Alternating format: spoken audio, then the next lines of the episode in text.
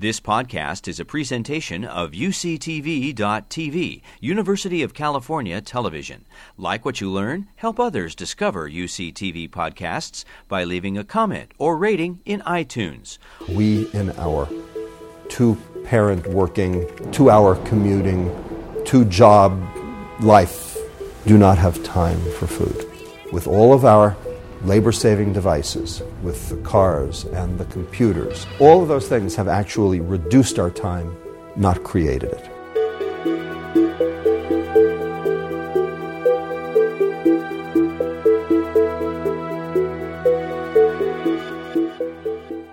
One of the truisms for obesity and other chronic diseases is that one of the biggest, most reliable predictors of early onset and greater morbidity is through the stress pathway.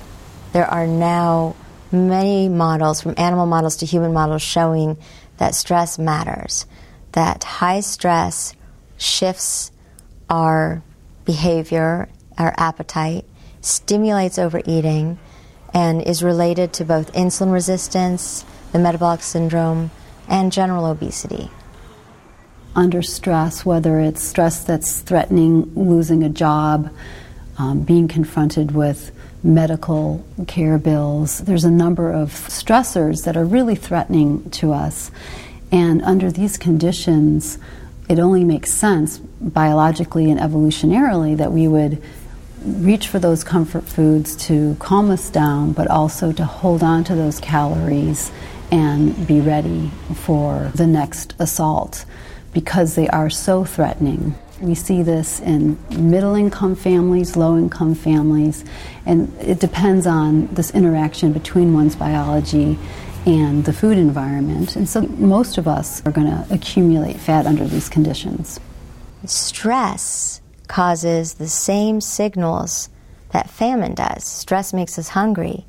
Stress turns on the brain pathways that make us crave dense calories. So when we're stressed, we tend to choose less healthy choices, high fat, high sweet food, or high salt. And it's that layering of those three that really reward the brain. And when you have a stressed brain, the food is even more rewarding. We've been wanting for a long time to know if we can reduce someone's psychological stress dramatically. Is it going to change the hormonal environment, lower the stress hormone cortisol? And reduce their abdominal fat. So we rely on a program called mindfulness based stress reduction. It's a very common program. People can get tapes and books about it. We train people to, in a sense, change their mental filter by being more mindful and paying attention to the moment and noticing those thoughts when they start worrying or catastrophizing. We train people to meditate and to recognize their where they keep tension in their body and notice when they're hungry. So they're really in tune with their physical state, which is a skill that most of us don't have. Easy to develop, but certainly we're kind of numb from the head down. We don't really notice what our body's telling us. So we did this study where we did not ask anyone to cut calories or start exercising more. And so we didn't expect their actual weight on the scale to change. But if if they really reduce their cortisol, would their fat distribution change? Would they remodel their fat stores away from the belly, maybe more toward the hips, the more estrogenic fat? So that was our hypothesis for this study.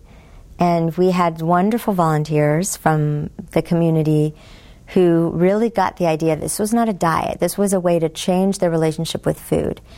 And believe me, that was a welcome message because people have tried dieting, many types of diets. They most always gain all of their weight back eventually. And so the short term dieting is not appealing to a lot of people anymore.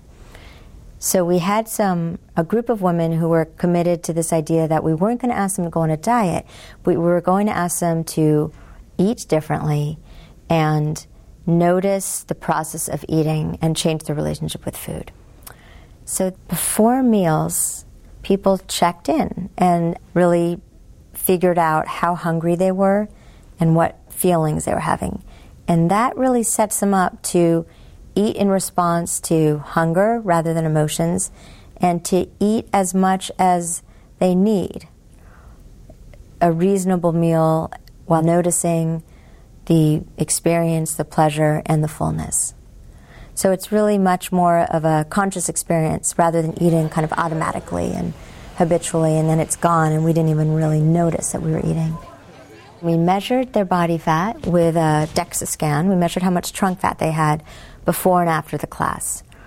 And what we found was that for the obese women, the more they improved on their well being, decreasing their anxiety and chronic stress, the more fat they lost, the more abdominal fat they lost. So, this was really what we call a proof of concept study. This showed us that we're really right on a certain mechanism, this kind of stress belly fat, that we might be able to remold that even without a diet. So, then we looked at cortisol, and cortisol goes up right after you wake up. It shoots up, especially if you are having a stressful day and thinking about all the things you have to do. And so, we looked at this cortisol response to awakening before and after the intervention, and we found that for the obese women, the cortisol morning rise was dramatically reduced. So we really were kind of damping down that stress system. And the more it was reduced, the more belly fat they lost. We hope that this is a mechanism that we can reverse engineer and work on reducing stress and help people to have a healthier fat patterning. Many Americans are under stress, and we know that that influences eating behaviors. Now we know that it influences metabolism. If we can bring this to the forefront of people's awareness, understanding how our bodies are conditioned to overeat highly palatable food, and especially when we're stressed, that's the first step to changing it. You've been listening to a podcast by University of California Television. For more information about this program or UCTV, visit us online at uctv.tv.